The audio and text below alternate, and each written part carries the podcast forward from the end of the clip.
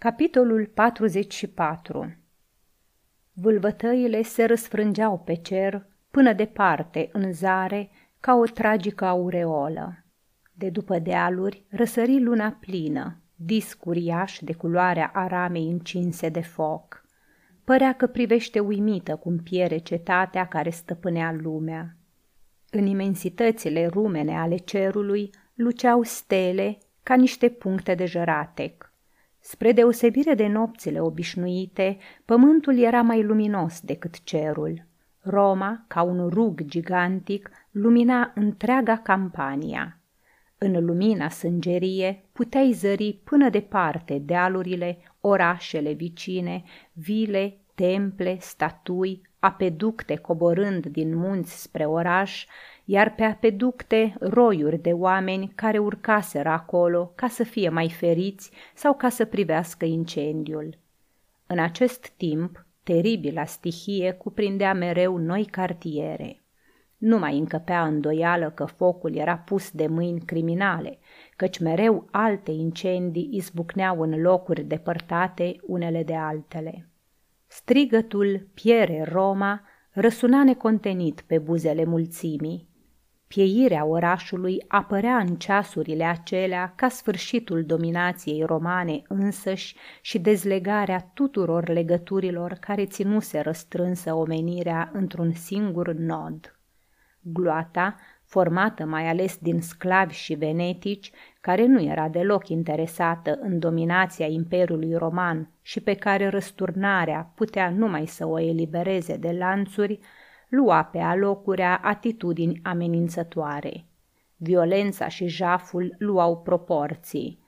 Părea că numai spectacolul pieirii orașului, ocupând atenția oamenilor, îi mai reține și că măcelul avea să înceapă imediat ce orașul va fi devenit ruină.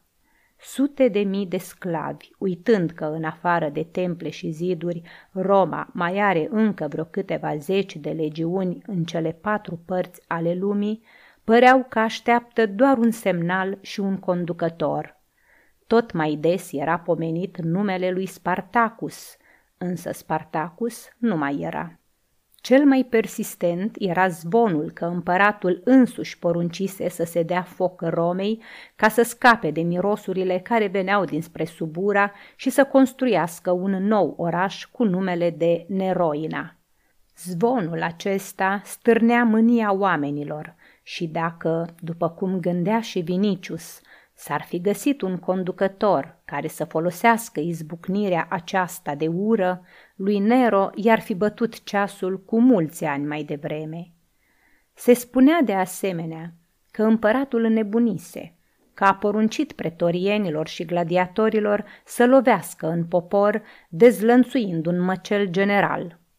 Unii jurau pe zei că fiarele din Vivarii au fost eliberate din porunca lui Barba Arămie, că au fost văzuți pe străzi lei cu coamele arzând, elefanți turbați și zimbri zdrobind oameni sub copite.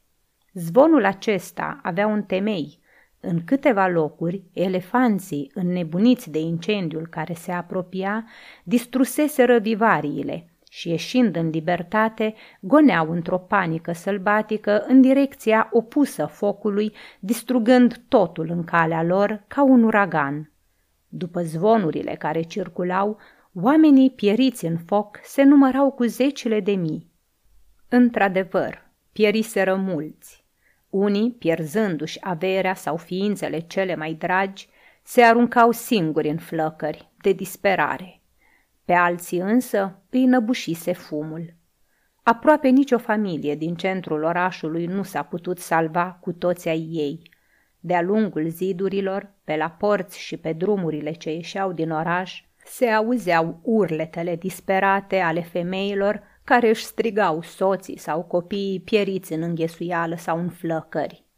Printre lamentații de deznădejde răsunau și strigăte de triumf.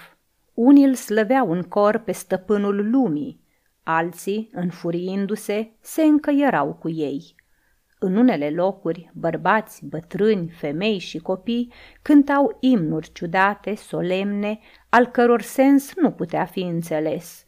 și în care se repetau mereu ca un refren cuvintele Iată vine judecătorul, e ziua mâniei și a răsplatei. Și astfel valurile de oameni neostoite, fără somn, înconjurau ca o mare biciuită de furtună orașul mistuit de flăcări. Nici disperarea însă, nici blestemele, nici cântecele nu foloseau la nimic. Catastrofa era implacabilă, totală și neîndurătoare ca destinul. Lângă amfiteatrul lui Pompei luară foc depozitele de cânepă și frânghii, necesare în cantități uriașe în circuri, arene, pentru tot felul de mașini folosite la jocuri. Se aprinseră în același timp și clădirile vecine în care erau depozitate butoaiele cu smoală pentru uns funiile.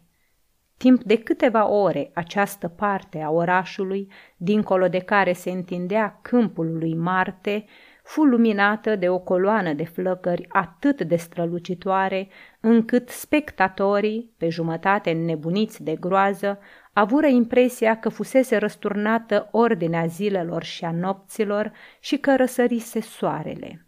Pe urmă însă, lumina sângerie copleși totul. Din noianul de foc țâșneau spre cerul înfierbântat gerbe de flăcări risipindu-se în văzduh. Și raguri de scântei și mănunchiuri incandescente, smulse de vânt, zburau hăt departe, peste campania, până spre munții albani. Noaptea devenea tot mai luminoasă. Aerul însuși părea că arde. Tibrul curgea ca un torent de jăratic. Nefericitul oraș se transformase într-un infern. Incendiul cuprindea spații tot mai mari, lua cu asalt dealurile, se revărsa peste șes, inunda văile.